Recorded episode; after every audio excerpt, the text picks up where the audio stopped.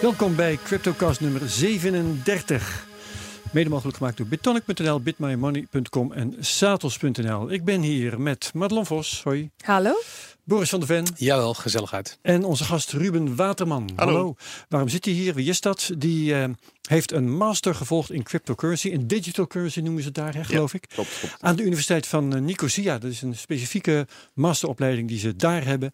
En de beroemde Andreas Antonopoulos, die was erbij betrokken. Hè? Zeker. Bitcoin godheid. Dus en ook volgens mij de enige masteropleiding op het gebied van cryptocurrency in Europa. In de wereld. In de wereld zelfs, ja. Kijk, bedoel ik. Ik denk, ik het bescheiden, maar het is gewoon ja. in de, in de En weet wereld. jij, Ruben, hoeveel Nederlanders dit al gevolgd hebben? Ik weet dat er dit jaar drie zijn. Dit jaar drie, maar jij en volgens mij zijn we ook de eerste drie. Ja. Oké, okay. oh, jij bent één van die drie? Ja. Oké, okay. ja, ja, uitstekend. Nou, goed. Um, welkom. En we gaan even naar de muzikale vondsten, want uh, uh, daar zijn we een, uh, een soort rubriek in begonnen. Die gaat niet heel lang duren hoor. Ik denk dat we vrij snel uitgepraat zijn. Maar um, ik heb hier mijn um, gram gespuit een paar keer over de, de raps die worden aangemeld. En vorige week hebben we dus een, een mopje muziek gedraaid dat geen rap was. Dat was erg leuk. En dit keer heb ik gedacht, ik moet het zelf maar eens proberen. En uh, ja, ik. Uh, Muziek uitzoeken of rappen? Rappen. Die ga je nu laten horen. En precies. Ik heb een tekst geschreven. Oh, wat Herbert kan het oh, veel dit, beter dan ben, Soulja Boy. nou ja, ik wil alle luisteraars uitnodigen om me af te kraken. Want ik kraak andere dingen ook af die ik niet vind deugen. Uh, maar we gaan dit eerst maar eens gewoon afspelen. En het duurt twee minuten, dus je bent er zo weer vanaf. Wat een bescheiden Het was 2008. 1 november was de dag. Er was niemand die erbij was. Er was niemand die het zag. Geen wijze uit het oosten. Geen lichtend firmament. Geen goddelijke woordenstroom op heilig perkament. Wel een tekst, een idee, een verwachting en een plan. Afkomstig van een meer dan geheimzinnige man. Geen cv, geen profiel, er is niet eens een foto. Er is alleen een naam. Satoshi Nakamoto. Een nieuwe revolutie in de wereld van het geld. Bitcoin is de munt en Satoshi is de held. Hij schreef geen heilig boek, maar zijn woord werd wet. Satoshi heeft de bitcoin op de wereldkaart gezet. Zijn evangelie gaat niet over geld alleen. De blockchain is de waarheid met een ketting eromheen. Toepasbaar op vervoer, op assurantie en de toto. En allemaal te danken aan Satoshi Nakamoto. Een profeet met succes wordt al snel geïmiteerd. Er worden tegenwoordig massa's coins vereerd. De zuscoin, de zo-coin, de datcoin en de ditcoin. De yes-coin, de no-coin, de putcoin en de shitcoin. Stap niet in die ICO, dat heb je al gedaan. Dit jaar zijn ze allemaal gigantisch naar de maan. Het is een rokend rampgebied van hier tot in Kyoto. En niemand weet dat beter dan Satoshi Nakamoto. De leer van Satoshi is behoorlijk in de gratie. Dat heeft een hoop te maken met de gierende deflatie. Nooit zullen er meer zijn dan een stuk of wat miljoen. Om rijk te worden weet je dan heel goed wat je moet doen. Satoshi doet het zelf al jaren. Hoddel, hoddel, hoddel. Maar misschien beschouw je dit als achterklap en roddel. Koop en wacht om later in je Lamborghini-auto de wederkomst te vieren van Satoshi Nakamoto. Niemand weet dat beter dan Satoshi Nakamoto. En allemaal te Yeah. Go Herbert. Wauw. Vet man. Nakamoto. Cool. Ja, nou, dat was het resultaat Super van een vet. uh, middagse werk in de BNR-studio. Met uh, Fantastisch. technicus André Dortmund trouwens. Wat goed. crediten voor het uh, opnamewerk en uh, het hele arrangement, als je het zo mag noemen. Nou, ik vind het super goed. Je hebt ons, uh, Madelon en mij, heb je de tekst een keer toegestuurd via Ja. de WhatsApp. We hebben de hele week hebben we eigenlijk contacten over deze uitzending. En toen Ja. laatst het hadden we zoiets van, oh vet. En zaten we al een beetje te filosoferen wat je ermee zou moeten doen. De studio in. ja. maar ik zie nu videoclips en gouden kettingen Ja. voor me. En. Lamborghini eh, door de straat. Ja, en uh, voluptueuze dames. Absoluut, Ja, als we dat ja. voor me kunt regelen. Ja, dat moet genoeg gaan gebeuren. nee, dit was trouwens, ik, eh, niet voor niks vond ik het een leuk idee om rond deze tijd zo'n tekst te maken. Want volgende week, dan is de whitepaper van Satoshi Nakamoto tien jaar oud. Hè? Daar, de eerste regel van dit, Ja. eh, Ja. deze tekst, die gaat daar ook over. Volgende week woensdag om precies te zijn. Eh, woensdag is 31 eh, oktober. Ik dacht Ja. dat het 1 november was, maar goed, dat maakt Oké. mij niet uit, die 24 uur. Dus volgende week gaan we daar vast ook nog wel wat over zeggen. Maar dit was dus alvast een voorzetje. En mijn bedoeling is, dat ook even in de richting van de luisteraars... Want dit, het, we verspreiden het nu als onderdeel van deze podcast. Hè. Hm. Ik wil hem ook nog apart als MP3 in de podcast opnemen. Dat iedereen die geabonneerd is op de podcast hem ook als eh, kant-en-klare MP3 uh, thuis gestuurd Gewoon krijgt. op repeat kan zetten en gewoon. En, precies, en uh, onder, uh, onderdeel kan maken van zijn playlist en weet ik veel wat allemaal. Super. Ik ben benieuwd. Uh, okay. Reacties graag uh, ja. het CryptoCast. Ja, kom maar op, ja. zou ik zeggen. Ja, en als je erg vervelend doet, dan schrijf ik gewoon ook een rap over jou. Nou, je, je weet de regel, hè? Ik bedoel, nee. kritiek uh, mag voornamelijk in de vorm van het zelf beter doen. Ja, dat is waar. Ja, dat heb ik dus geprobeerd. Ja, daarom. Ja, nee, hartstikke goed. Ja. Oké. Okay, dat was naar de luisteraars die ja. via Twitter natuurlijk. Ja, ja, ja, zeker. Ja, ja. Oké, okay, nou ja, we hebben natuurlijk zelf ook tweets gehad.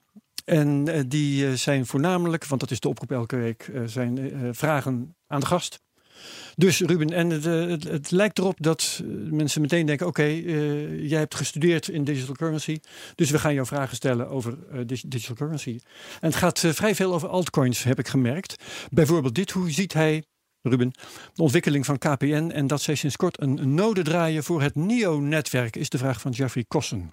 Ik zag die vraag en ik dacht, hmm, wat, wat moet ik daar dus op antwoorden? Want ik, ik hou me eigenlijk heel weinig bezig met altcoins. Juist, daar hebben wij ook last van. Dat is ook kritiek die op ons wordt geoefend trouwens. Ja. ja. He, dus, uh, wat, wat is jouw overweging? Maar, ja, daarin? precies. Um, nou, op zich ben ik, uh, ik vind andere blockchains vind ik wel leuk. Maar ik zie het eigenlijk allemaal als, als een groot experiment. Ja. En als er echt wat succesvols tussen zit, dan zie ik niet waarom het niet ook op Bitcoin gebouwd zou, zou kunnen worden. Ja.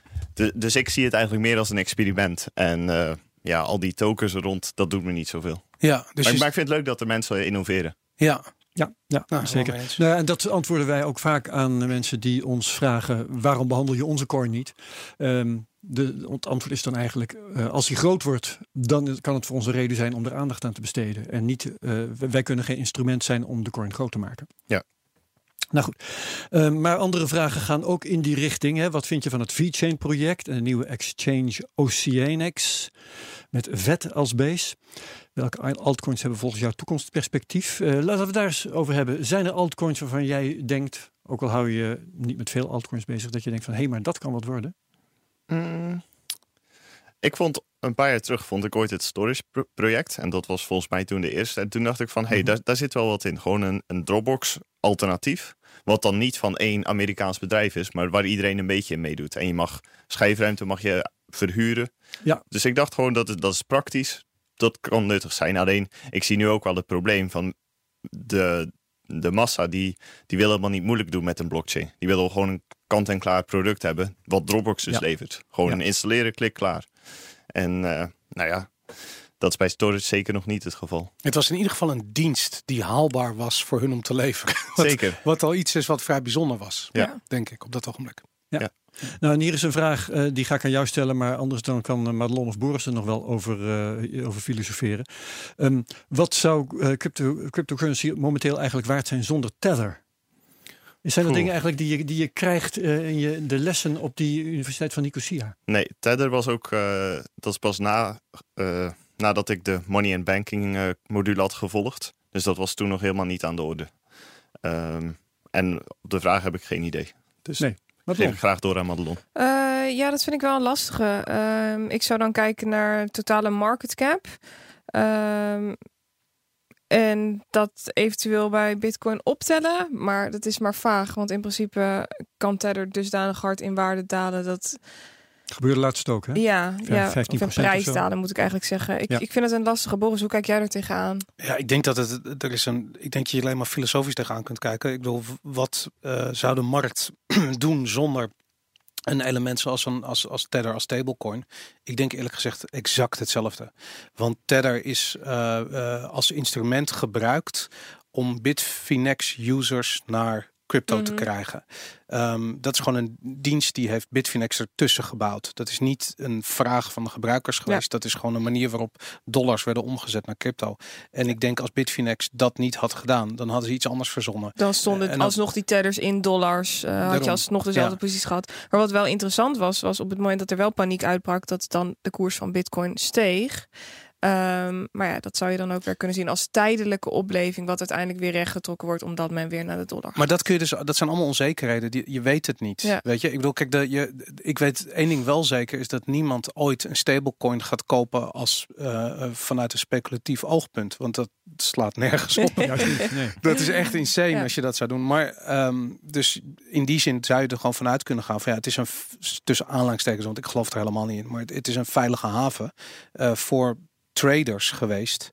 Eh, maar traders gonna trade. En eh, als het niet naar, eh, als dat niet de veilige haven is, dan is er een andere veilige haven. Ja. En dan waren ze misschien gewoon naar euro ge- overgestapt of wat dan ook.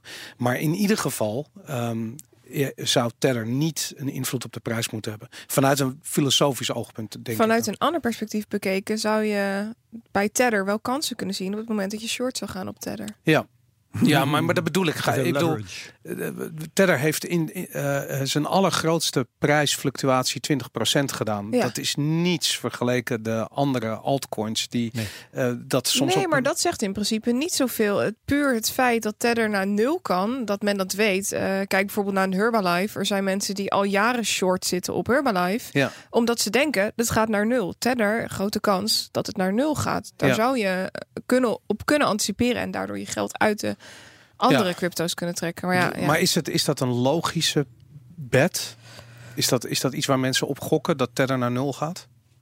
Ga je Ik Tether dat- shorten? ik zou Tether niet shorten. maar. Ik denk dat er wel mensen kunnen zijn die dat zouden doen. Ja, ja maar, Ja. maar dat heb je inderdaad. Bitfinex zelf wel, bij wijze van spreken. Ja. Ja. Ja, ik ben het met je eens. Ja, je, zou er, je kunt erover filosoferen. Het is interessant. Ja, het is Maar- zeker een interessante discussie, Ja. maar een antwoord daarop kunnen we niet eh Komt eh, vast nog wel een keer eh, hier bovendrijven. Ehm, er zijn ook nog vragen over jouw dienst, Ruben. Gaan we nu even langs, want daar komen we later automatisch op terug. Je hebt een dienst die heet Bitter en die ja, komt neer op wat wij hier al een tijdje doen, virtueel met het 100 dollar per week project. Automatisch sparen in bitcoin. Ja, exact. Dus dat is leuk, maar eh, dat sla ik nu even over, want daar komen we vanzelf op. En eh, ik vind dat we toe zijn aan het nieuws. En misschien wil je ons vertellen wat jouw nieuws van deze week is. Ehm, dus Square, dat is een Amerikaans bedrijf en die heeft een app die Cash heet. En eh, wij zijn in Nederland heel erg gewend aan dat je even via Tikkie iemand anders betaalt. Of zelfs via bankoverschrijvingen. Ja. Maar dat is in Amerika een stuk minder. Ehm, dus daar, daar zitten dat soort partijen zitten daartussen van hey, dan kun je met je vrienden makkelijk geld overschrijven. Nou, ze hebben, ik, ik weet niet meer precies hoe lang geleden, maar ze hebben toen ook Bitcoin toegevoegd. En ik heb zelf ja, een groot bezwaar tegen custodian partijen. Dus mensen die bitcoin van klanten in beheer houden. Maar Ja. het leuke van, van Square is nu dat zij eh, heel hun ehm, protocol van hoe ze hun cold storage doen, dat ze dat open source hebben gemaakt. Dus de andere bedrijven kunnen dat kopiëren. Maar ook vooral wat ik interessant vind, is dat je als klant kan zien van hoe wordt mijn bitcoin eigenlijk opgeslagen. Want dat weet je bij Coinbase bijvoorbeeld niet. Als je tenminste verstand hebt van programmeren, want dat is dan nog wel een dingetje. Ja, oké, maar de, de, degene die het gereleased heeft, heeft ook een mooie blogpost geschreven van dit is hoe het werkt. En voor de niet-technici. Ja, Ja. ja. Oké, dus dat is een, eh, een eh, mooie nieuwe service van, ehm, van eh, Square. Ja. ik, hoop, ik hoop dat de Cash App ook naar Nederland komt.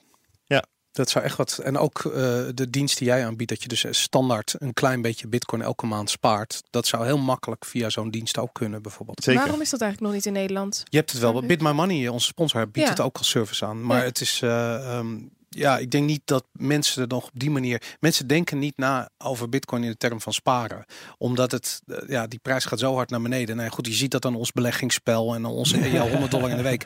Ah, Ja, als je dat gedaan hebt, nu nog altijd, sta je niet op winst. Nee. Na, na, dus ja, waarom zou je dat doen? Weet je, ik bedoel. Nou ja, in deze periode is het wel heel erg interessant. Ik zag, eh, wanneer was het vorige week, een bericht naar buiten komen over de volatiliteit van de 20-daagse eh, ja, koersgemiddelde, om het zo maar te noemen. Mhm. En ehm ze hadden ook de koersen van Amazon en Apple bekeken op basis van volatiliteit. Ja. En het bleek dus dat Bitcoin minder volatiel Zit is geweest de afgelopen Ja, 20 geweldig, dagen dan Ja, ja. Apple en Amazon. Ja, maar er zijn, dan Maar dat is dan de, de Nasdaq is ook wel hard gegaan. Dat ook. Dus Dat, eh, is zeker waar. ja. Ja. Ja, Maar ik, ik denk ook van, kijk, het zijn twee verschillende aspecten. Zit je in Bitcoin vanwege de, de ehm, speculatieve eh, aspecten ervan, dan ga je niet sparen in, in Bitcoin of in andere crypto. Dat maakt geen sens. Mhm. Maar aan de andere kant, als je wel er voor de speculatieve waarde in zit en je wil juist eh, beleggen in bit, ja, dan, dan is dat interessant. Alleen dat is gewoon nu eventjes niet zo populair op het ogenblik. Maar Nee. dat kan volgende maand weer veranderd zijn. Maar het, eh, het, het punt dat Ruben op dit moment kan hebben, en dat ik in elk geval eh, heb met het, dat demonstratieproject van die 100 eh, dollar per week,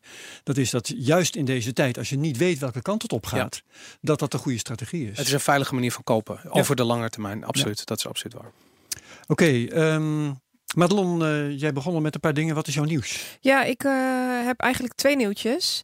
Ik had eh, één opmerkelijk nieuwtje over Tether, waar we het net al over hadden. En we weten dat Tether vaak Tethers bijdrukt. Maar in deze situatie heeft Tether 500 miljoen Tethers ehm, ja, doen verdwijnen. Ja, in rook op laten gaan. Precies. Eh, Ja. En dat vind ik wel een beetje vreemd. Vind je dat vreemd? Ik zit me dan te bedenken, waarom zouden ze dit doen? Zouden ze dit doen zodat ze kunnen laten zien dat ze genoeg. eh nou ja, als je, reden, als je soms reden hebt om bij te drukken, dan heb je soms ook reden om het omgekeerde Maar te doen. Doet ECB dat ook? Wanneer de, Eh, destroyen het? Ja, er wordt, wordt ook wel geld eh, weggehaald, dacht ik. Uit de roulatie genomen. Ik denk het Niet niet. dan? Volgens Nee, mij doen volgens ze mij alleen niet. maar aan QE, eh, quantitative Ja. easing en denk het ook. Nee, wat, moeten we ze nog eens vragen, want we krijgen ze een keer eh, langs hè, hier. wat hier gebeurd is, is dat ze gewoon eh Tether op een... eh, ze hebben Tether Ja. geshort. ze is hebben er gebeurt. weggezet. Ja, klopt. ze hebben. Kijk, er zit het idee is dat elke Tether 1 dollar heeft op een bankrekening. Ja. En wat ze gedaan hebben, ze hebben gewoon op het moment dat Tether 80 cent waard was, hebben ze eh, hun dollars. eh, of eigenlijk, het is net gebeurd voordat die instortte. Ze zijn uitgestapt van Tether naar dollar. Ja. De, de, de prijs van Tether ging naar beneden. Ehm, ja, en ze hebben op dat ogenblik, ze zijn gewoon op het juiste moment uitgestapt. En dat is, dat is eigenlijk wat er gebeurd is. En in principe is het zo dat als iemand dus zijn dollar weghaalt van de rekening van Tether, dan moet de Tether die erbij hoort, die moet vernietigd worden. Mhm. En nou ja, dat lijkt gewerkt te hebben. Dus is het niet te vergelijken met het terugkopen van eigen aandelen door een bedrijf? zoiets? Ja, zo kun je zoiets. het zien Ja. inderdaad. Gaat ook om de havenklap. Ja, Maar ja, of dat nou een goeie, Of een dat goed iets ja, is, dat, ook vraag ik me af. Dat- Nou, dat- het, ja. het hoort gewoon niet bij een decentrale currency. Nee. en dat is het ook niet. Niemand zegt dat Nee. Tether dat is. Dus wat dat betreft, eh, nee, ja, het is een beetje. Het zijn van die dingen die op hun plek vallen na een tijdje Ja. in het grotere plaatje der dingen. Het komt En nog wel. ja, eh, als Tether op een gegeven moment helemaal omvalt, dan zal duidelijk zijn wat nou echt aan de hand was bij Tether. Maar Ja. vooralsnog is het heel onzichtbaar. Het is heel schimmig. En ik had Ja. er nog eentje gevonden. En dat gaat over Japan. Ehm, ja, vrij lang geleden ja, zat de cryptocurrency-markt voornamelijk in China. En uiteindelijk zijn ze na de ban in China nou, ook overgestapt naar Japan. Ja. En eh, daar zijn nu een zestiental cryptobeurzen. En die hebben aanvragen ingediend bij de AFM in Japan. Eh, ik weet niet zo goed hoe die, hoe die heet. Ehm, maar goed, ehm, wat zij dus hebben gedaan is kunnen wij legaal opereren? Dat was eigenlijk de vraag die zij stelden aan eh, het AFM in Japan. Ja. En Japan wist eigenlijk niet zo goed wat ze ermee moesten doen. Dus ze hebben enorm lang daarover nagedacht en naar lang onderzoek doen. Heeft Japan gezegd, nou, weet je wat we doen? We laten die zes cryptobeurzen zichzelf reguleren. Dat is hetzelfde als dat jij hier tegen de banken in Nederland zegt. Weet je wat? Ga je maar Doe je- maar je, je eigen know your customer. En eh, zorg maar dat je Ja. je anti-witwas eh, allemaal op orde hebt. Heel veel succes. Denk je eigen Ja. kwaliteitseisen maar. Precies. Ja. En dan is het nog een, een stapje erbovenop. Want de cryptocurrency-markt is totaal eh, ontransparant wat dat betreft. Je, je kan niet zo goed trekken waar alle gelden vandaan komen. Eh, het is heel lastig. Het is heel nieuw. Dus ik vind dit echt een rare stap van Vraag Japan. Wat, wat vind jij daarvan, Ruben? Vanuit een Nou, ik vind het eigenlijk wel een hele goede zet. Want wat je ziet in Amerika is van nou, jullie moeten de money transmitter licenses volgen. Ja. En dat zou betekenen dat als ik in Amerika wil uitbreiden, dan moet ik in alle 50 staten moet ik opnieuw hetzelfde proces doorlopen. Mhm. En in Japan zeggen ze gewoon van nou, dit is allemaal nog zo nieuw en innovatief. Zoek het eerst maar even zelf uit. En als, als jullie het niet goed doen, dan grijpen we in. En ik vind dat een betere manier voor, Ja. voor innovatieve projecten. Ja, want je ziet inderdaad het precies tegenovergesteld in de staat New Ja. York, waar de regelgeving heel streng is. Iedereen smeert hem als de bliksem weg Die uit gaan New weg. York. Ja. Dus dit zal een heel aanzuigende werking op Japan hebben als crypto eh, eh, land. ja, maar ik maak me er ook wel een beetje zorgen over. Dat ik denk, gaan ze dan niet hier misbruik van maken? Kijk, maar als je re- bijvoorbeeld reken kijkt maar naar dat ze wel gaan reguleren zodra het wat Ik groter zeggen, is. de overheid moet dan wel zijn het dreigement, als je het zo mag noemen, waarmaken. Dat ze echt ingrijpen als er iets misgaat. Ja, dat dreigement heb ik hier niet uit kunnen halen. Maar ik hoop dat ze dat dan in ieder geval doen. Dat deze bedrijven zelf de basis kunnen leggen van deze regels. En, uh... Ja. Dan moet ik wel zeggen, het is ook een cultureel, een cultureel verschil. Japanners zijn, nemen gewoon wat meer uh, uh, verantwoordelijkheid. Het is ook dat op het moment dat iets misgaat, zakelijk gezien in Japan, ik bedoel, er wordt geen harikiri meer gepleegd, maar de, Mhm. de schande leunt zwaar. En dat, is- jammer, die tradities die teloor. Ja. dat zouden een paar, paar bankdieren. Nou ja, goed. maar goed, inderdaad. Nee, dus het, het kan ook een cultureel. Maar ik denk ook dat ik denk dat dit voor Japan heel goed is. Ja, zeker, absoluut. Ik hoop dat het goed uitpakt. En Ja. voor, ja, eh, ik wou zeggen, en voor crypto ook, maar dat is misschien een vraag die ik die moet stellen aan jou, Madelon. Zou het, als het voor eh, banken goed is, is het dan voor crypto misschien ook goed?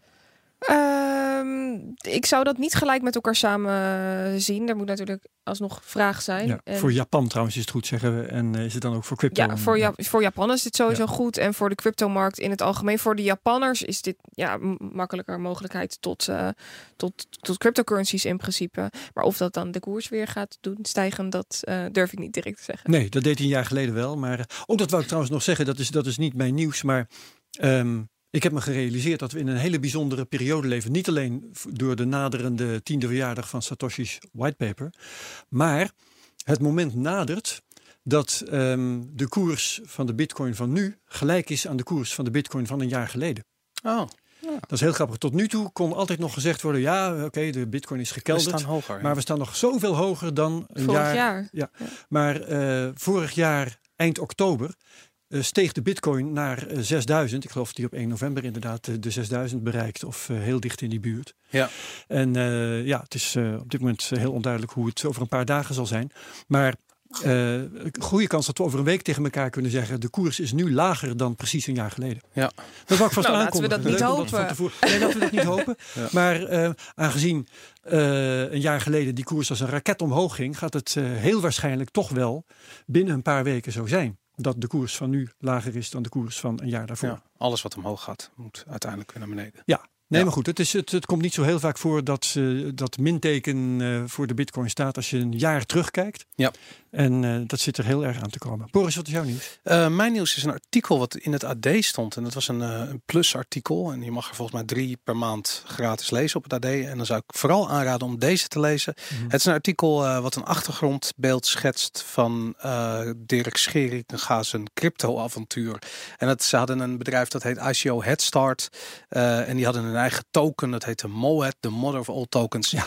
En ze wilden 20 miljoen binnenhalen. En hun hele idee was dat zij ICO's gingen ehm, beoordelen. En daarin zouden investeren eh, vanuit hun kennis en expertise, bladibla. En wij hadden nog een meningsverschil met eh, Dirk Scheringa. Ja, absoluut, ja. nog. Maak je verhaal maar af. Nou ja, goed. de- Dirk Scheringa is er uiteindelijk eh, eh, de- met een grote boog uitgeschopt. Toen bleek dat zijn Engels niet goed genoeg was. En En dat is kennis van, van crypto. precies, Ja. van blockchain af ja, wist. ja, hij is een blockchain en eh Ja. ICO had hij dat al. Nou, goed, het, wa- het was gewoon een beetje gênant. En die mother of all tokens is er nooit gekomen. Nou, die is in ieder geval die, die, die token is er wel, maar er is, die wordt nergens verhandeld. Precies. Ja, dus er zijn heel veel mensen die gewoon daar geld in hebben zitten. En dat geld zijn ze gewoon kwijt. Ja. En dat is, eh, eh, ja, voor mij is het exemplarisch. Heb jij geld in? eh, Nee, nee, nee. Maar ik snap, zeg maar, als je nou de historie weet van Dirk Scheringa, waarom zou je dan opnieuw investeren in zo, in zo iemand zijn project? Nou, ik, ik zou het om willen draaien. Het Ja, feit dat mensen ondanks die kennis alsnog investeren in zo'n project, zegt wat over waar crypto was. eh, ja, zo het Ja, ja, Ja. zeker.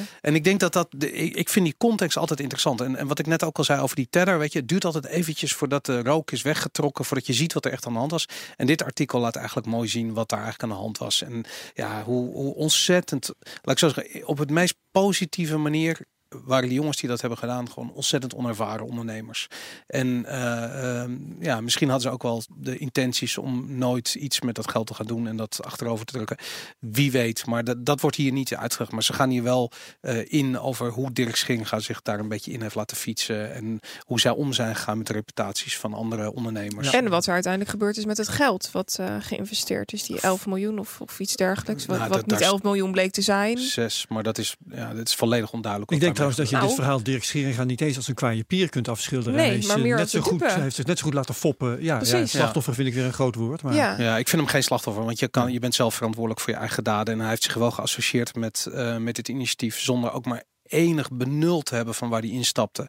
Ehm, En dat, ja, weet je, dat denk ik gewoon van ja, dat. eh, ehm, ja, die gasten zijn slim geweest door hem voor hun karretje te spannen. En ook. Lil Kleine en ook mm, nou, nog wat andere ondernemers. Ja. Maar Rappers, leuk. ja, inderdaad, ja, ja, rappers. En dat, eh, ja, dan moeten we toch nog een aflevering over rappers en crypto Ja, ja, ja, maken. als ze willen komen, Ja, graag. absoluut. Nou goed, dat was mijn nieuws. Dus het, eh, de link staat in de show notes. Oké, Eh, dan heb ik nog ehm, een nieuwe telefoon waar we allemaal naar mogen uitkijken. Want de nieuwe, het nieuwe vlaggenschip van HTC, noodlijdende smartphonemaker uit Taiwan, dat wordt een blockchain phone. En Joost mag weten wat dat inhoudt. Ik weet er een paar dingen van. Namelijk dat hij standaard een wallet aan boord heeft. En ook eh, standaard afgeschermde geheugenruimte voor private keys. Oké. Eh, en bijzonder is verder dat hij eh, alleen maar betaald kan worden in bitcoin of ether.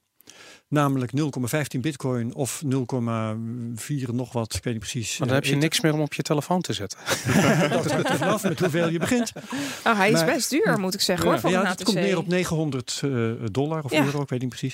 Eh, dus die range in elk geval. En ja, de bitcoin is niet zo volatiel op dit moment. Anders zou ik zeggen, let even op de koersontwikkelingen. Maar de ether nog wel. Maar geloof je hierin in zoiets? Nee, helemaal niet. Nee, dit is toch Nee, dit is eh, volgens mij een publiciteitsstunt. Ja. daarom, ja. Eh, en ik kan dus, ja, oké, een wallet in een telefoon eh, standaard opnemen lijkt me niet zo'n groot probleem. Kan je En downloaden? een blockchain, ja, een blockchain eh, telefoon etiket erop plakken, dat is ook makkelijk. Dus ik heb verder niks kunnen ontdekken. Ik heb in wel, op wel vijf sites heb ik stukken erover gelezen. nou, ik kan me Niks kunnen voorstellen... ontdekken wat, wat het nou speciaal een blockchain telefoon maakt. Ik geloof niet dat blockchain technologie daarin is geïntegreerd op een of andere manier. Nou, ik vind de- het idee van de, ehm, eh, de afgeschermde geheugen waar je private keys in zitten, is natuurlijk vanuit veiligheidsoogpunt interessant. Ja. Behalve dat je dat gewoon niet op je telefoon wil. Ik wou zeggen, ik vind Ja. alles wat je met Ja. geld doet op je. Ik, ik wil niet eens een bankapp op, met, op een smartphone hebben. ja. Want ja, zo'n ding verlies je en dan is hij voorgoed in handen van iemand die dat vindt of steelt. Mhm. En die kan dan, zolang als hij maar wil, kan hij bezig zijn met eh, eh, uitvogelen hoe dat allemaal is beschermd en daar eventueel doorheen Ja. breken. Moet ze wel je vinger afdrukken ook. Je vinger hebben ze dan ook Nou, ik, nodig. ik ben niet zo geweldig fan van biometrie ook nog eens een keer. Maar Er, er is nog één interessant aspect van zo'n iets. En dat is, het is een generic device. Dus eh, als mensen nu een Trezor of een Ledger hebben, dan weet je eigenlijk bijna zeker dat die persoon die koopt voor eh, zijn cryptocurrencies op te slaan. Want eh, ondanks dat Trezor een password manager heeft, ga ik die daar niet voor gebruiken. Want ik wil niet op, ja, in cafeetjes werken waar ik dan met mijn Trezor aan mijn laptop zit. Terwijl als je natuurlijk een generic device hebt, dus een telefoon die eigenlijk, ja, je weet niet eens dat het blijkbaar een cryptocurrency wallet is. Daar zit nog wel iets interessants in. Ja, behalve als hij een uiterlijk heeft dat eh als zodanig Ja, dan- is. dan is het ook Bijvoorbeeld, weer, ja, eh, al, is het, al is het maar de inrichting van, van het homescreen en zo. Ja. Ik geloof wel dat het, ding een paar eh, statusverhogende design dingetjes had, maar dat weet ik niet meer uit mijn hoofd. Ja, leuk als je de grens over gaat naar Amerika bijvoorbeeld. ja, nou, stel je voor. Oké, dat was het nieuws. Madelon, prijzen. Ja, ehm, ik pak hem daar eventjes bij. En het grappige is, we hadden het... Ik zie dat mijn grafiek niet helemaal meewerkt. We hadden het ehm, poosje terug over dat de koers van de, nou, van de Amerikaanse beurs... en voornamelijk van de Nasdaq enorm eh, onder druk stond. En dat die nou, instortte. En ehm, Bitcoin, die ging daarin mee naar beneden. Nou, nu liep de beurs gisteren terug. En Bitcoin ging langzaam een beetje omhoog. Dus ik denk dat het een toevallige samenloop van omstandigheden geweest is. Dat Moet je niet concluderen eh, dat ze gewoon heel weinig met elkaar te maken hebben? Op dit moment kan ik geen correlaties ontdekken. Maar Nee. het zou best kunnen dat in een later stadium... of op het moment dat er een dusdanig grote val is... dat het dan wel een bepaald soort impact heeft. Ehm, Ik vind dat het kan ook iets anders eh, eh, zeggen. En dat is namelijk dat de mensen die nu op dit ogenblik in Bitcoin zitten, eh, er niet zozeer in zitten om te handelen, maar die zitten er gewoon in om erin te beleggen. Dat zijn gewoon hodlers. mhm. En de mensen die aan het handelen zijn, die, zijn, die zien misschien nu wel weer kansen, of misschien bij de vorige dip op de Nasdaq of in andere beurzen. Dus die zijn even uit Bitcoin. Die waren al uit Bitcoin.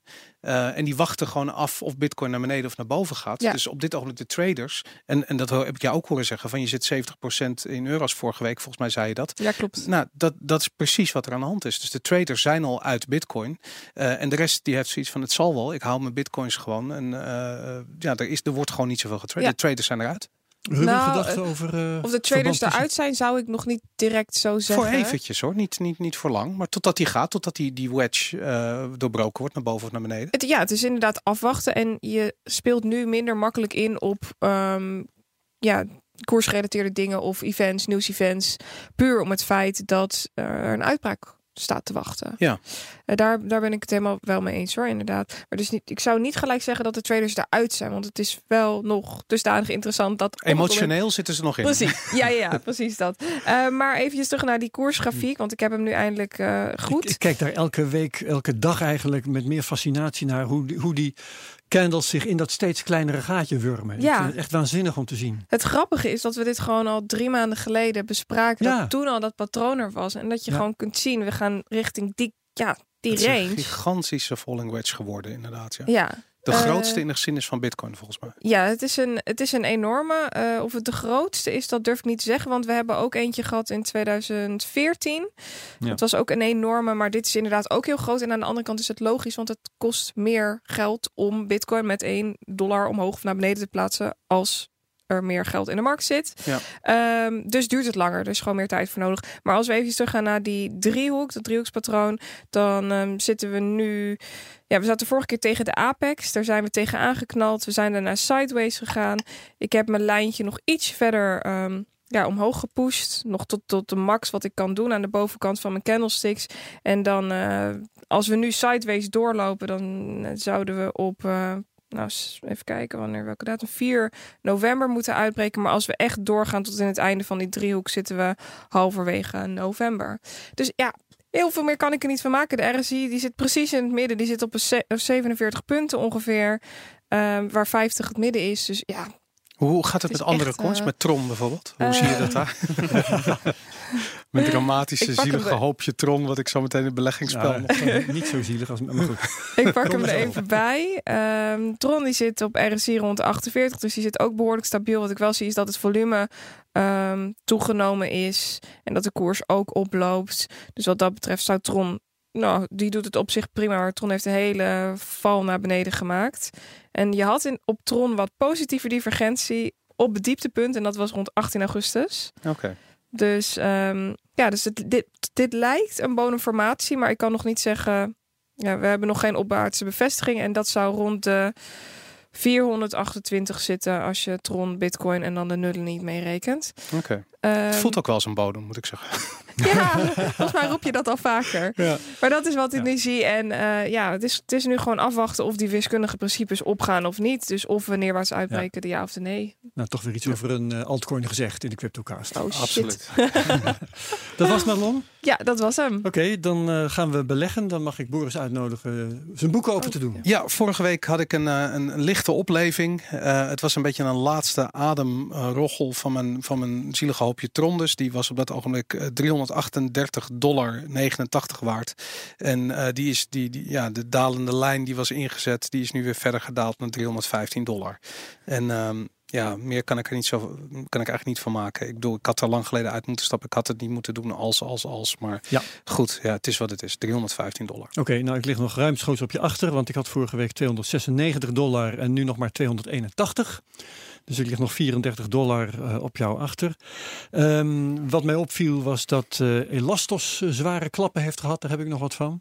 En wat mij ook opviel, niet dat er, ik geloof niet dat er veel beweging is geweest, maar dat eh, Ontology eigenlijk nog er relatief goed voor staat. Ja. Dat wil zeggen voor mij een procent of 70 in de min. Dat is dus relatief goed in ja. mijn boek. Het is ongelooflijk als je naar die projecten kijkt. Hè. Ik weet de Ja. hype nog die er was in november en december. Iedereen had zoiets van wauw, dit wordt de toekomst. En nu al die hype weg is en je kijkt gewoon naar wat het is, dan zijn het gewoon een paar soort van opgeblazen persberichten. Dat is wat er nog voorbij komt. Er is helemaal niets Oké meer. jongens, twitteren!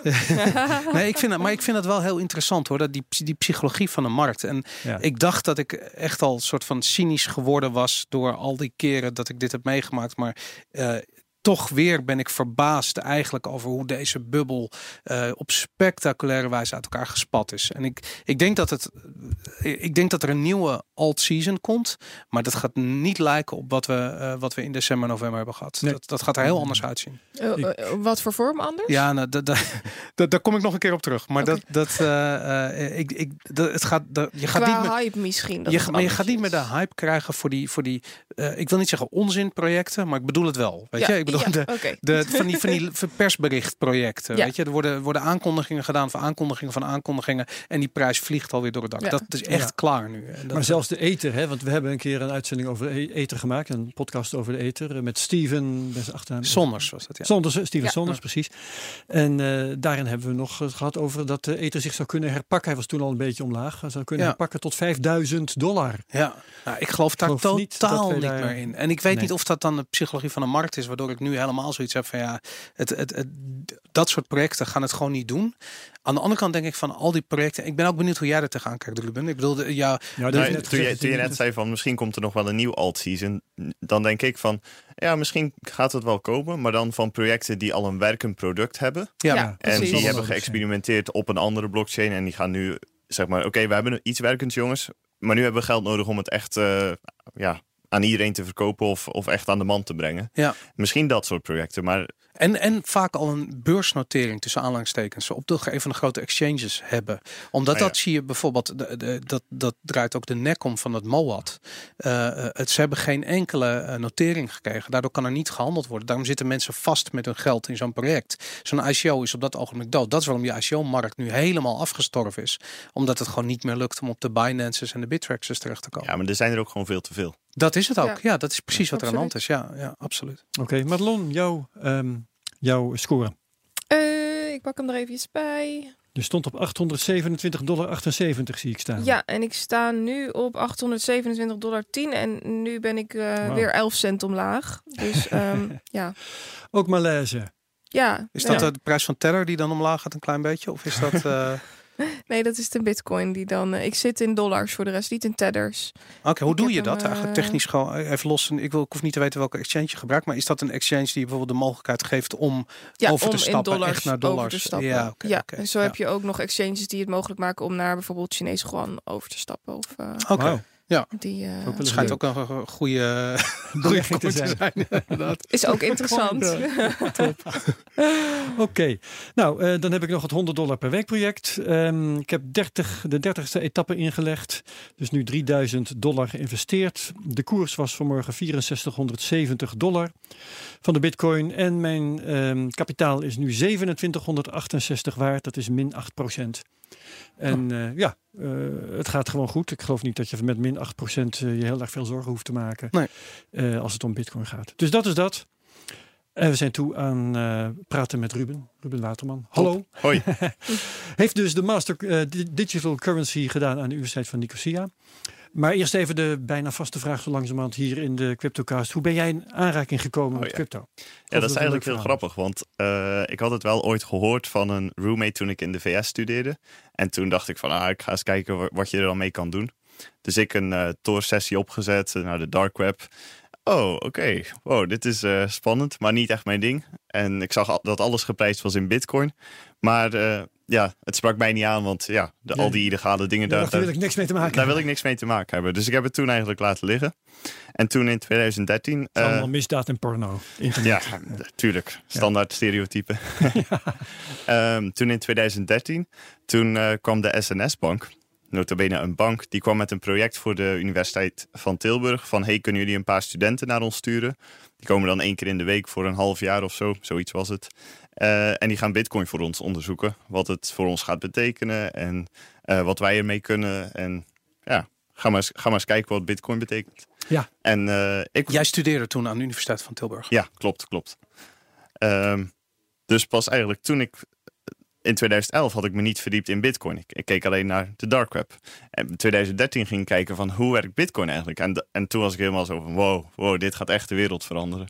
Wow, maar dat de SNS-bank daarmee kwam. Voor mij is dat echt een bank Leuk, die totaal achter de feiten aanloopt. Ja, Dat zijn ze daarna gaan doen. Ze hebben er ook niks mee gedaan met dat onderzoek. Nee, we, we- we blijkbaar. hebben zelfs nog een keer in de boardroom eh, gepresenteerd. Ik weet niet meer eigenlijk wie de CEO toen was. Maar toen dacht ik van wow, ze nemen ons serieus. Dat was eigenlijk Ja. nadat het project al klaar was. Mhm. En eh, Je zag niet aan de glazige ogen dat het eh, mis was. nee, ja. Nee. ze waren toen nog echt geïnteresseerd. Stelden ze ook goede vragen? Ik vis maar even Eh, door. Poeh, ja, dit is al lang geleden. Is je niet opgevallen toen? Nee, Nee. nee. Nee, goed. Oké, dus dat is jouw verhaal. ehm. en hoe is, de, hoe is het daarna gegaan? Heb je toen ook flink ingekocht bijvoorbeeld? Ehm, We hoeven niet alles te weten, maar nou, ik, wel- heb toen eens heel voorzichtig heb ik één bitcoin gekocht. Ja. En eh, ik vond het toen allemaal heel spannend. Want ja, ik had helemaal geen ervaring. En eh, ik wist ook niet waar ik het moest kopen. Ik had ook meteen bij mijn allereerste aankoop een fout gemaakt. Eh, Wat voor fout? daar, daar gaat iedereen denk ik wel een beetje Ja. doorheen. Nou, wat, wat ik, voor fout? ik, ik, ik zocht dus van de, de presentatie die bij SNS Bank was, die was gegeven door Bitonic. Ja. En ik dacht toen daarna van oké, bij Bitonic kan ik dus gewoon bitcoin kopen. En Mhm. dat kan nog met Ideal ook, dat is handig. Mhm. Dus, en, maar toen moest je een bitcoin adres opgeven. En ik dacht ja, ik heb helemaal geen bitcoin adres. Eh, heeft die SNS-bank me helemaal niet gegeven. nee, nee, nou, en toen eh, kwam ik erachter dat je ook dan bitcoin kon kopen op Kraken.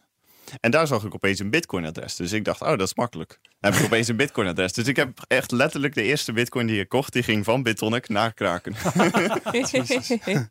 Eh, toen heb ik wel daarna ook wat verder gekeken van hoe werkt het nou eigenlijk echt en mijn eigen Gelukkig was wallet het nog niet aangemaakt. zo'n hele dure bitcoin. Nee, nee, nee, nee. Oké.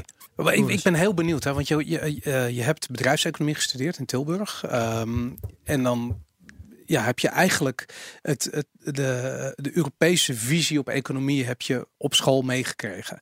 Ja. En dan ga je naar de enige crypto-universiteit ter wereld.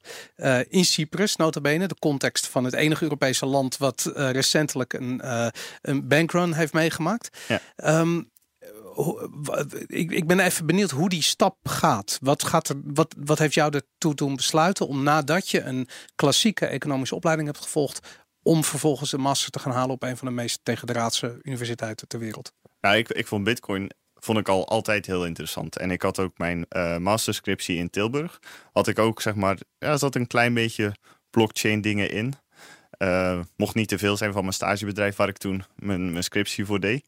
Ehm, maar toen, die had ik dus in de week dat ik die verdedigde, kwam, kwam ik zo'n nieuwsbericht tegen van hey, de University of Nicosia, wij hebben een digital currency master. En toen dacht ik echt, oh shit, ik heb twee jaar eigenlijk de verkeerde master gedaan. Ik had deze master moeten doen. Vet. En die ben ik, er- ik heb er gewoon achteraan gedaan. Ja, en wat was het meest interessante vak op die eh, eh, Universiteit van Nicosia? Of tenminste het vak wat jou bij wijze van spreken eh, ja, van je stoel afwierp en dacht van wow, dit is waarom ik hier zit. Nou, toch wel money en banking. En dat is het allereerste vak. Dus nadat je de gratis module hebt gedaan, die iedereen kan doen, de MOOC. Ja. Heb je, als je dan de master gaat doen, heb je het MOOC alle... is eh, multi...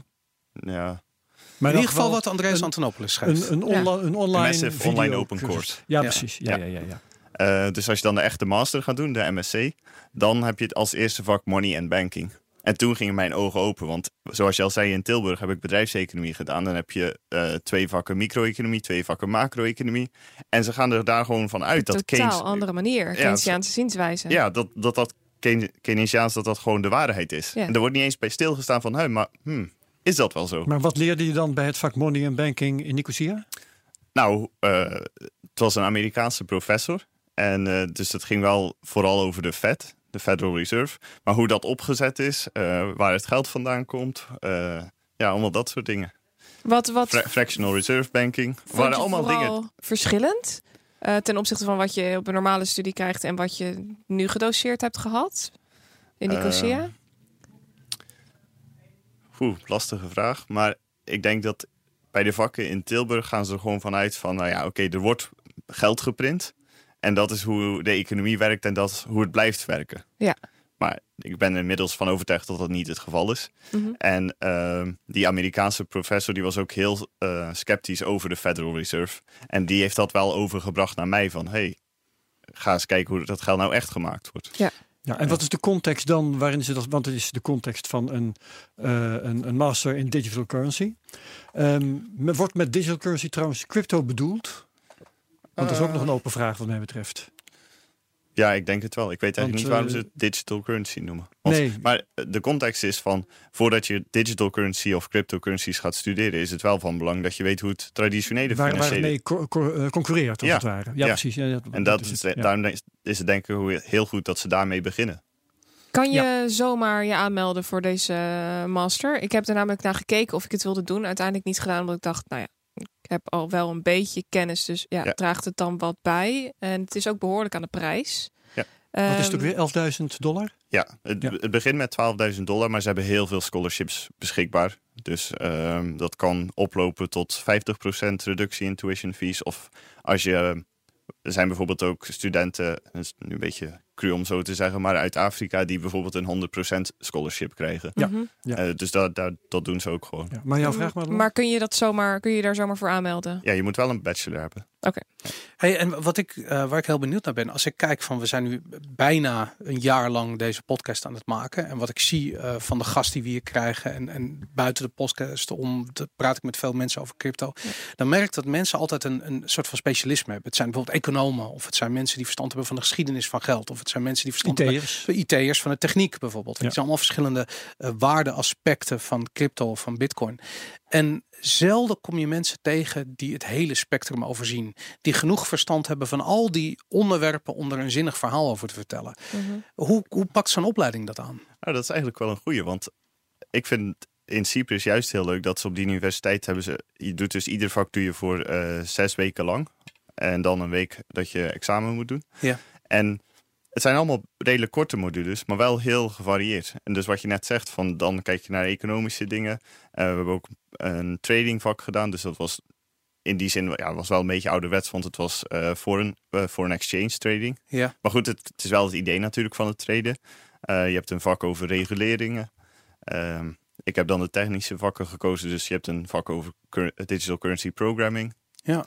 En zo is het wel leuk dat het heel breed is. En zijn de leerlingen niet... Ja, het is, het is online natuurlijk. Maar ik zou me voor kunnen stellen als iedereen bij elkaar komt... ze elkaar de hersens inslaan... omdat de Tron-gebruikers het niet eens zijn met de Bitcoin-maximalisten. en de, dat, Nee, dat dat? valt, valt heel goed mee. We hebben een Slack community Oké. voor, voor alle studenten. Oh, ja. En ehm, ja, het is ook wel een beetje de regel, ongeschreven regel, dat je Hm. niet iets mag schillen. Dus je mag wel zeggen van, hé, kijk, dit is interessant. Kijk Ja. eens naar de techniek. Het lijkt maar- wel een CryptoCast. Maar, maar je mag niet zeggen van, oh, deze ICO komt eraan en je moet dit kopen. Of, dat mag allemaal niet. ja, en terecht natuurlijk ook. Ja. Dat is heel goed. En eh, had je, je zegt een Slack community, eh, maakten de docenten daar ook deel van uit? Sommige. Want zo'n Antonopoulos bijvoorbeeld, hè, toch, wat ik aan het begin zei, een godheid in de Bitcoin-wereld, heb je die leren kennen? Nee. Zoals Nee, je dus dat, hij, hij ja. doet, hij doet eh, Massive Online Open Course, de Ja. MOOC. En eh, hij doet, eh, de, ik denk de helft van die sessies, doet hij. En dat is gewoon, eh, ja, dat is op YouTube. En je kan tijdens het YouTube film of de livestream kun je chatten met hem. En je kan van tevoren je vragen stellen, maar je, je leert hem niet echt kennen. Nee. Maar was bij andere professoren overigens wel het geval. En het is ook wel logisch, want die MOOC die is ongeveer eh 600 mensen tegelijk doen die. En bij zo'n vak zit je misschien met 20, 30.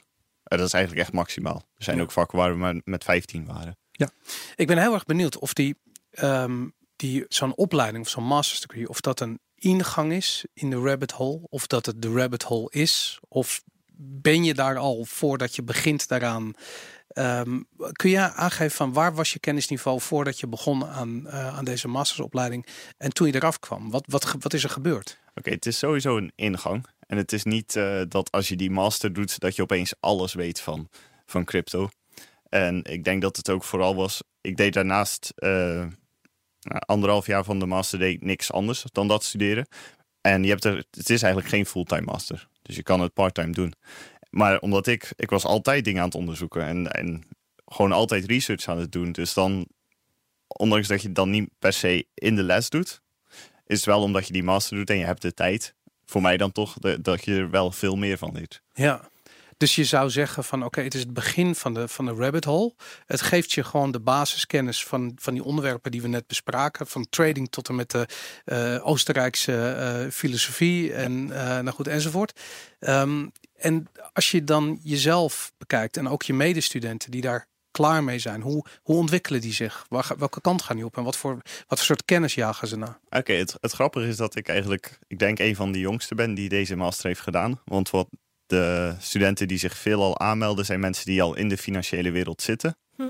En eh, die werken voor banken of verzekeraars. En waarschijnlijk betaalt hun werkgever voor dit. Ja. En dus zo van, oh, maar dan, we hebben iemand nodig die, eh, die blockchain gaat doen. En die, ja, die komt dan bijvoorbeeld bij mij ook eh, in de master. En ja, je, je ziet gewoon het verschil tussen iemand als ik, die echt gefascineerd is door Bitcoin, en iemand die, die gestuurd wordt. gestuurd wordt vanuit zijn werkgever. Die, ja, het is toch Wat een is ander. dan het verschil? Ja, die, die zijn gewoon nooit bezig met Bitcoin. Die zijn altijd aan het denken van, oh, hoe kunnen we een blockchain gebruiken in onze dingen? En, en dat komt dan ook terug in als je groepswerk moet doen of assignments moet schrijven en die van, een, van elkaar moet lezen. Je, je ziet gewoon het verschil tussen. Hm. Ja. Dan Zij je- kijken meer naar hoe kunnen wij hier wat... Hoe kunnen wij er eh, beter van worden? Precies, Ja, ja, ja, Was, het- was het niveau van de opleiding wat je verwachtte? Ehm, ja, sommige vakken waren beter dan andere, moet Mhm. ik eerlijk zeggen. En dat lag dan eigenlijk vooral aan de professor. Wat was niet goed?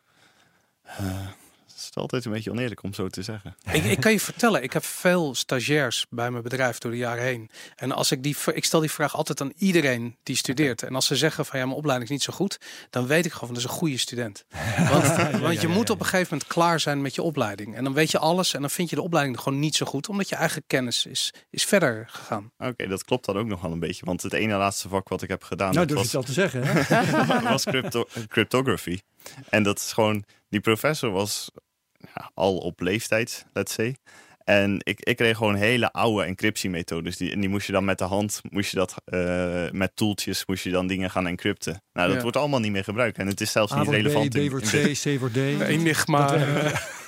Nee, dus dat vond ik niet zo'n heel goed vak. Daar heb ik ook weinig van geleerd. Ja, grappig is dat inderdaad. Ja. Hey, en wat heb je dan, eh, ehm, wa- wat ben je zelf gaan doen nadat je eh, klaar was met die opleiding? Nou, ik ben eigenlijk tijdens die opleiding was ik al aan het denken van, hm, als ik nou straks in mei klaar ben, dan wil ik wel iets anders te doen hebben.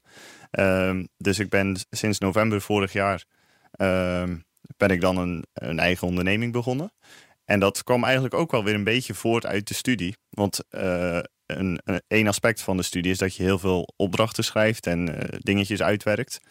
En al in het eerste vak moest je nadenken van, hm, wat is een dienst die nu beschikbaar is in het traditionele financiële systeem, maar nog niet zozeer voor Bitcoin. En toen dacht ik van, hey, ik, toen de tijd heette dat bedrijf heette nog Prittel. En daar kon je iedere week kon je 20 euro sturen en dan gingen zij dat beleggen in indexen en obligaties en Ja. whatever. En toen dacht ik van, hey, dat zou ik eigenlijk ook gewoon voor Bitcoin willen doen. Ja, Dat Eh, is bitter geworden. ja, B-I-T-T-R. bitter.nl. Oké, en je neemt gewoon voor een kleine fee, stuur je mensen gewoon die 20 euro aan bitcoin toe. En zij maken het standaard over. Ja, duidelijk. Hey, en, en wat ik dan benieuwd ben, is dat als je, eh, eh, je vertelde me net, eh, toen we elkaar even spraken in, in een lobby hier bij BNR, dat je ehm, ook naar de Honey Badger conferentie geweest bent in Riga. Riga was je Ja, inderdaad, ja. ja. net Ja, geweest.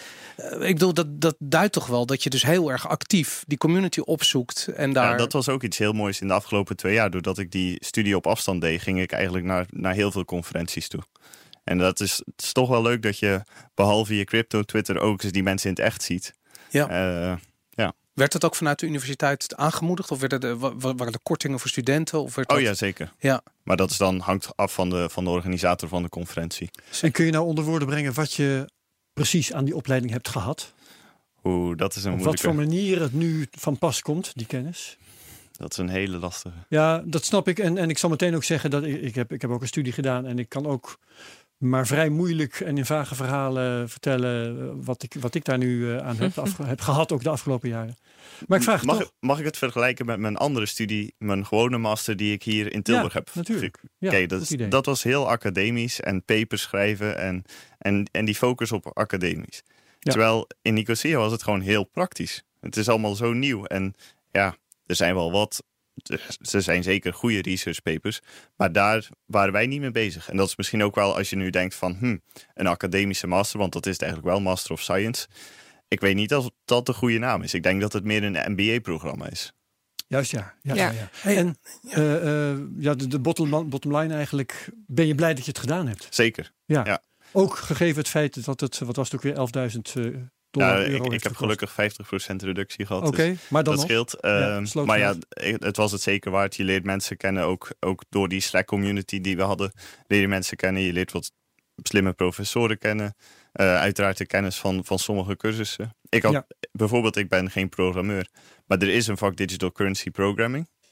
En met mijn kleine beetje kennis van Python kon ik daar gewoon meedoen. En eh, ja, het begint heel simpel. Installeer een Bitcoin node. Maar zelfs dat had ik nog nooit gedaan. Want ja, Ja. eh, moet je toch wel even voor gaan zitten. Ehm, en dan die interacties met de command line interface. En eh, het tweede deel van het vak was een smart contract schrijven in Solidity. Ja, ik merkte gewoon dat ik niet de achtergrond had van een programmeur. Maar eh, ik kwam er wel doorheen. En het is ook uiteindelijk het vak geweest waardoor ik niet cum laude ben afgestudeerd. Omdat ik maar net een zes had. Maar ik, ik was heel blij dat ik dat gedaan heb. Want het Ja. is misschien naast het vak money and banking... is het wel het vak waar ik het meest geleerd heb. heb omdat ik er zelf niks van af wist. Ja, ja, Ja. ja. En om het dan nog even te benaderen als kritische journalist. eh, van zo'n universiteit is het natuurlijk eh, A, heel ondernemend. En B, heel trendgevoelig om zo'n cursus aan te bieden. Er Ja. komen ook duidelijk mensen, af, het wordt door de baas betaald en zo. Het is makkelijk geld verdienen voor hun. Ja, want het is heel erg schaalbaar. Ook Voor dat. Ja. Ja. Ja, zou, ja, zou je ja. wat mee Maar dat willen vind jij geven? geen punt. Sorry? Dat vind je geen punt. Ehm, nou, nee. Nee, oké. ja. Zou je wat mee willen geven aan Nederlandse studenten die op dit ogenblik een klassieke economie of bedrijfseconomie eh, studie volgen ehm, en misschien zich niet bewust zijn hoe erg dat gevangen is in dat Keynesiaanse gedachtegoed? Oh, absoluut. Maar ehm, het mooie is, als je nou geen zin hebt om, om money en banking te doen. Je kan ook trouwens, dat moet ik er nog even bij zeggen, je kan individuele cursussen doen. Dus je betaalt eigenlijk per vak, je betaalt per ECTS dat je haalt. Ja. Dus je kan ook zeggen, ik ga alleen money en banking doen. Maar eh, wat ik wilde zeggen is dat als je de eerste eh, negen hoofdstukken van de Bitcoin Standard leest, Zeven dinamoes, Zeven Dinamoes, de Bijbel. dat is eigenlijk ook, zeg maar, dat is een hele korte samenvatting van mijn money and banking experience. Ah, super, dus dat raad je iedereen aan om te lezen. Zeker, zeker. Ik wil nog even kort met je over je dienst hebben, Bitter. Ja. Ehm, nou, waarom het een goed idee is om dat even, eventueel te doen, afhankelijk van wat voor iemand je bent en, en, en wat voor tijd het is, eh, dat, daar hebben we het al over gehad. Wanneer ben je ermee begonnen? Ik ben in november begonnen met het bouwen. Ja. Dat was eigenlijk in maart klaar. En toen eh, dacht ik, oké, ik ga naar de KVK, ik schrijf me in en ik ga een bankrekening openen. Maar Ja. dat bleek wat lastiger te, ja, dat bleek wat lastiger te zijn dan ik gedacht had. Oh. En eh, ja, daar ben ik toch wel. ehm, Vanwege het feit dat je een cryptobedrijf bent. ja, zeker. Toen belde je de directeur van SNS Bank en zei van weet je nog? Nee, nee. Eh, ik, ik wilde graag een rekening bij Bunk. Gewoon omdat zij een, eh, een hele toegankelijke API hadden. Ja. En als je een premium account hebt bij Bunk, kun je die API ook op een persoonlijke rekening gebruiken. Dus ik- dat was voor mij ideaal om te testen. Want ik kon alles testen, zeg maar, zonder dat ik echt een bedrijf had. Eh, en toen dacht ik, oké, nu zet ik het over naar een bedrijfsaccount. En eh, nou, terecht ook van, van Bunk dat ze gewoon hun due diligence doen. Van, hey, eh, Ja. heeft, heeft die jongen wel een EML-beleid en dat Mhm. soort dingen. Ja, maar in principe is, op- Bunk toch vriendelijk ten opzichte van crypto-ondernemers? Ehm, ja. ja, ze zijn ook uiteindelijk, hebben ze me gewoon een rekening gegeven. Oh, maar het maar kost wel naar onderzoek, ja. Ja. Ja, ja, ja. Is er voor een dienst als dit concurrentie? Ik eh, meen te weten, er is ook een vraag van twitteraar Picking Unicorns, of all people. Hm. eh, die suggereert dat eh, BTC direct iets dergelijks heeft. Is er concurrentie? Er is zeker concurrentie. En in Ja. Nederland is dat Bit My Money. Oké. Ehm, en ik, ik zag ook op Twitter een van de vragen van wat is nou eigenlijk het vers- verschil? Ja, tussen En zoals- jou en ja. Bit My Money. Ja, en zoals ik aan het begin van de uitzending al aangaf, ik heb iets tegen custodians. Dat vind ik gewoon niet bij Dat Bitcoin. het geld op de, eh, eh, bij de eh, dienst dat- komt te staan. ja, dat de de, bitcoins bij de dienst komen te ja, staan. dat private keys be- beheerd worden door een Ja. bedrijf voor Bitcoin van hun klanten. Ja. Daar heb ik iets tegen. En dat is bij jou anders. Ja. ja ik denk zeg maar nu, nu dat we eindelijk een financieel systeem hebben, dat je zelf kan, waar je zelf je geld kan bijhouden, waarom zou je het dan naar een bank brengen? Ja. Dat, is- dat spreekt mij heel erg tegen. Dus wat bij Bitter anders is, is dat mensen vooraf hun eh, Bitcoin-adres opgeven, van je eigen wallet dus. En dat ik rechtstreeks daar de Bitcoin instort. Ja. Bij iedere overboeking. En ik vergiste me trouwens in de vraag van Picking Unicorns. Die ging niet over eh, Bit My Money, maar die ging over eh, de tarieven, de, de, Ja. de exchange rates Ja. die jij hanteert. Die zouden bij jou aanmerkelijk slechter zijn dan bij BTC Direct in dit geval. Dat klopt, deze meneer of mevrouw die heeft gekeken naar het verkopen van eh, Bitcoin. Mhm. En dat is het proces wat ik nog niet heb geautomatiseerd. Dus ik loop daar een Ah. behoorlijk koersrisico dat als mensen nu een eh sell-order plaatsen en ik sta hier in de uitzending dan, oh, oh, eh, iemand wil bitcoin verkopen. Dus ik heb daar een koersrisico. Maar aan de andere kant, waar mijn dienst eigenlijk voor gebouwd is, om bitcoin dus te sparen en bitcoin te kopen, is de spread anderhalf procent. En dat is Ja. precies hetzelfde als wat Bitonic en BitMyMoney Ja, ja, jij denkt cashen, dat komt later wel, dat ontwikkel ik nog. Ja, dat moet, dat moet ik nog even voor gaan zitten. Ja, en dat is trouwens een vraag van mij persoonlijk. Want ik heb hier in, in de CryptoCast al een paar keer het idee geponeerd van, van eh microcashen. Wat in feite het eh, automatisch sparen is, maar dan is achteruit. Dat ja, je die, eens in de die, die zoveel moet je me toch nog eens uitleggen. Nou, dat is heel eenvoudig. Eh, als je op een gegeven moment denkt van, nou ja, inleggen heeft niet veel zin meer, want het zet geen zoden meer aan de dijk. Bijvoorbeeld omdat je al heel veel hebt ingelegd, of omdat de koers van de bitcoin de lucht in gaat. Want dan is hetzelfde bedrag aan, eh, aan euro's, dat voegt maar heel weinig bitcoin meer toe. Oh ja, Dan, ja, uiteindelijk doe je het om op een gegeven moment te gaan cashen. Dat lijkt mij tenminste. Eh, zal voor veel mensen gelden. En dan is het een eh, aardig idee, vind ik dan tenminste, om bijvoorbeeld elke maand 1% van je tegoed te cashen. Ja. Eh, dan elimineer je ook daarbij dat koersrisico. En dan hou je altijd wat over en je casht ook altijd wat. Ja. Maar de- dat is, is, breng ik bij jou nu in als idee voor je dienst om daar een mogelijkheid voor te openen. Ja, ik kan natuurlijk niet jouw bitcoin pakken. Daar ben ik. Nee, je- dat is een goeie. Maar je kunt wel eh, daar mailtjes over sturen. Bijvoorbeeld Ja, van jongens, het is weer tijd. Heeft die dienst een naam in het Nederlands? Ik, weet- ik weet dat het in het Engels heet de dollar cost average. Hoe heet het in het Nee, ik noem het ook altijd zo. Zelfs op mijn Nederlandse website staat er dollar cost average. Ja, Ja, oké. ik ja, zou toch euro cost average. Op zijn minst. op zijn minst. Ja. Wie van jullie heeft nog vragen aan Ruben? Ik niet Nee, meer. dat was het. Oké, ehm, hartstikke leuk Ruben. Ja, heel Ehm, erg bedankt. Je gaat zo de straat weer op met je, met je graad. Oh ja, dat is nog één kleinigheid. Leuk om te vragen. Ehm, gebruik jij die titel van de Universiteit van Nicosia nu ook om bijvoorbeeld indruk te maken via je visite? Er staat ook wel op je, ehm, op je site dat je Masters of Science hebt, maar dat eh, geldt ook voor die, Rotterdam, die School of Economics hè, die je hebt gedaan. Ja. Dus welke titel daar precies staat, kan ik niet eens onderscheiden eh, waarschijnlijk. nee, maar Je, krijgt, twee, die- twee je krijgt toch standaard de Master of Science titel. Maar ik Ja. gebruik hem eigenlijk nergens voor. Nee, dus het is Nee, niet dat je zegt, eh, dat, dat maakt indruk op eh, de mensen die ik tegenkom. Lijkt me sterk. Nee, oké. Zeg, dankjewel voor je optreden in deze CryptoCast. En veel Dankjewel. succes met wat je verder doet. Dankjewel. Ruben Waterman, bedankt. Boris van der Ven, Jij bedankt Herbert. bedankt Madelon. Bedankt. En allemaal tot de volgende keer die nu luistert tot CryptoCast 38 volgende week. En dat wordt een, in elk geval een bijzondere, want dat is, eh, die verschijnt praktisch op de verjaardag van de whitepaper van Satoshi. Tot dan. Dag.